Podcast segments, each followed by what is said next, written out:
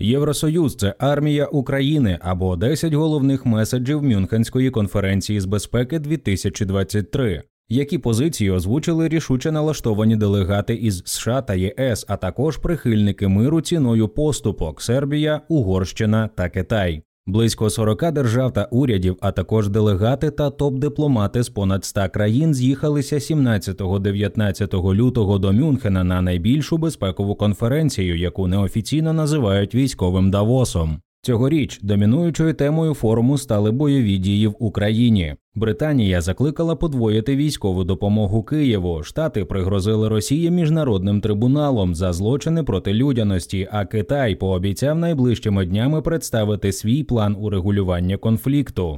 Mind пропонує дізнатися про найрезонансніші заяви, зроблені в Мюнхені 17-19 лютого 2023 року. Володимир Зеленський. Росія неминуче впаде цього року. Президент України Володимир Зеленський 17 лютого задав тон Мюнхенській конференції, виступивши на ній по відеозв'язку. Він порівняв Україну з біблійним героєм Давидом, Росію з Голіафом, а військову допомогу Києву з пращею, за допомогою якої Давид здолав Голіафа, яка має стати сильнішою, щоб наступна конференція у Мюнхені у 2024 році стала вже поствоєнною. Я вдячний всім, хто дає українському Давиду пращу, завдяки якій російський Голіаф уже похитнувся. Дякую. Ми бачили це торік, і він неминуче впаде вже цього року. Ми зможемо це зробити. Усі разом. Як Давид. Заявив Володимир Зеленський. Жозеп Борель. Ми – армія України. Голова євродипломатії Жозеп Борель виступив після Володимира Зеленського, якому на конференції в Мюнхені аплодували стоячи. Він заявив, що Україна вже стала членом європейської родини, лишилося лише інституціоналізувати це рішення. Євросоюз він назвав армією України, оскільки перемога над Росією – це екзистенційна мета західних країн. Ми – армія України, оскільки ця війна – це виклик нашій безпеці, екзистенційний виклик. Україна одержує достатньо зброї, але мало боєприпасів. У цьому проблема. Важливо, щоб Зеленському менше аплодували, але постачали боєприпаси, заявив Жозеп Борель. Ріші Сунак. Час подвоїти військову підтримку. Прем'єр-міністр Сполученого Королівства Ріші Сунак повідомив, що Великобританія стане першою країною, яка передасть Україні озброєння далекого радіусу дії. Він наголосив, що Київ зможе скористатися ними, щоб змусити російські війська залишити захоплені території, включаючи Крим. Путін вважає, що Захід втомився від допомоги Україні, але це не так. Зараз саме час подвоїти нашу військову підтримку. Не треба боятися виснаження західних арсеналів, адже вони створювалися для війни проти Росії, закликав Ріші Сунак. Єнс Столтенберг. Ескалація конфлікту краща за військовий успіх Росії. Генеральний секретар НАТО Єнс Столтенберг відкинув побоювання, що постачанням озброєнь Захід підкидає дрова в багаття війни. Він висловив думку, що ескалація збройного конфлікту менш небезпечна, ніж перемога Росії, яка в разі військового успіху на досягнутому не зупиниться. Багато хто запитує, чи не несе військова допомога України ризику ескалації конфлікту. Я можу сказати, вільних від ризику варіантів немає, але ризик перемоги Путіна набагато вищий, заявив Єнс Столтенберг. Камала Харріс. Росія скоїла в Україні злочини проти людяності. Віце-президент Сполучених Штатів Америки Камала Харріс звинуватила російські сили в широкомасштабних і систематичних атаках на цивільне населення України, пригадавши різанину в Бучі та авіаудар по драмтеатру в Маріуполі. Вона повідомила про зібрані докази страт, зґвалтувань, тортур та насильницьких депортацій і попередила про покарання. Їхні дії – це зазіхання на наші спільні цінності, зазіхання на нашу спільну людяність. Сполучені Штати офіційно встановили, що Росія скоїла злочини проти людяності. Я говорю всім тим, хто вчинив ці злочини та їх начальству, причетному до цих злочинів, ви будете притягнуті до відповідальності, заявила Камала Харріс. Емманюель Макрон. Росія має бути переможена, а не розгромлена. Президент Франції Емманюель Макрон висловив у Мюнхені думку про те, що Росії не можна дозволити перемогти.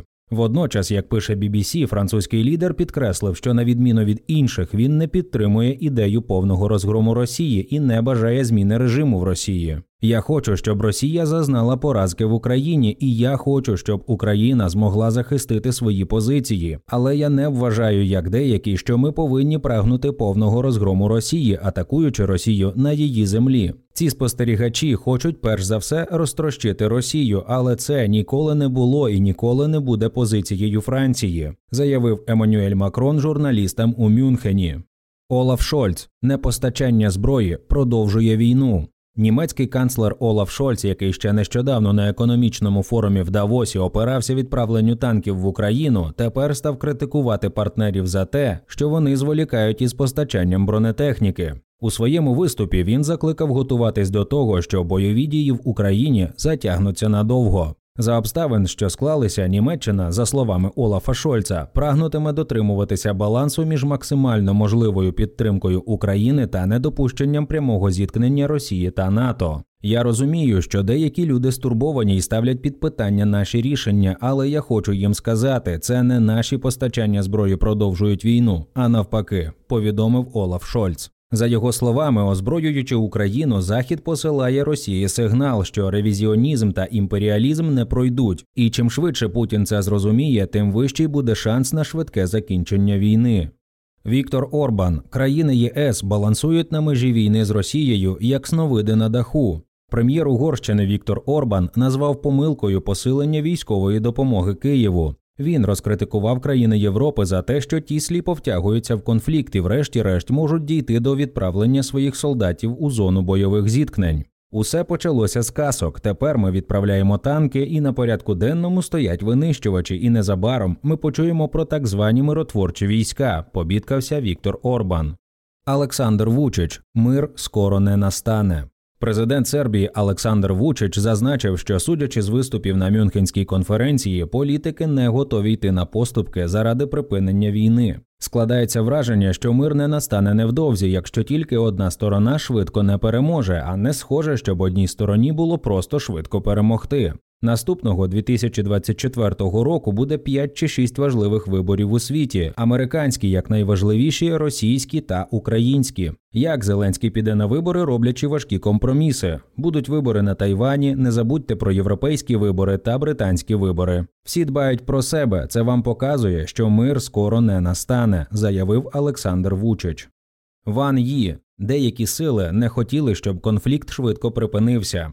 Головний дипломат Китаю Ван Ї повідомив, що раніше мирні переговори у Білорусі та Туреччині провалювалися тому, що переговорники були зацікавлені у війні. Він запевнив, що Пекін зацікавлений у мирі та має намір завершити війну шляхом діалогу. Ван Ї пообіцяв, що Китай незабаром опублікує документи з докладним викладом своєї позиції щодо дипломатичного врегулювання конфлікту в Україні. Деякі сили не хотіли, щоб конфлікт швидко припинився. Їх не турбували ні життя українців, ні все більші страждання Європи, і, мабуть, вони мали стратегічну мету за межами України. Ми не хочемо підливати олію у вогонь, ми не хочемо мати жодних вигід від кризи, ми хочемо сприяти знаходженню миру, ми на боці миру та діалогу, повідомив Ван Ї.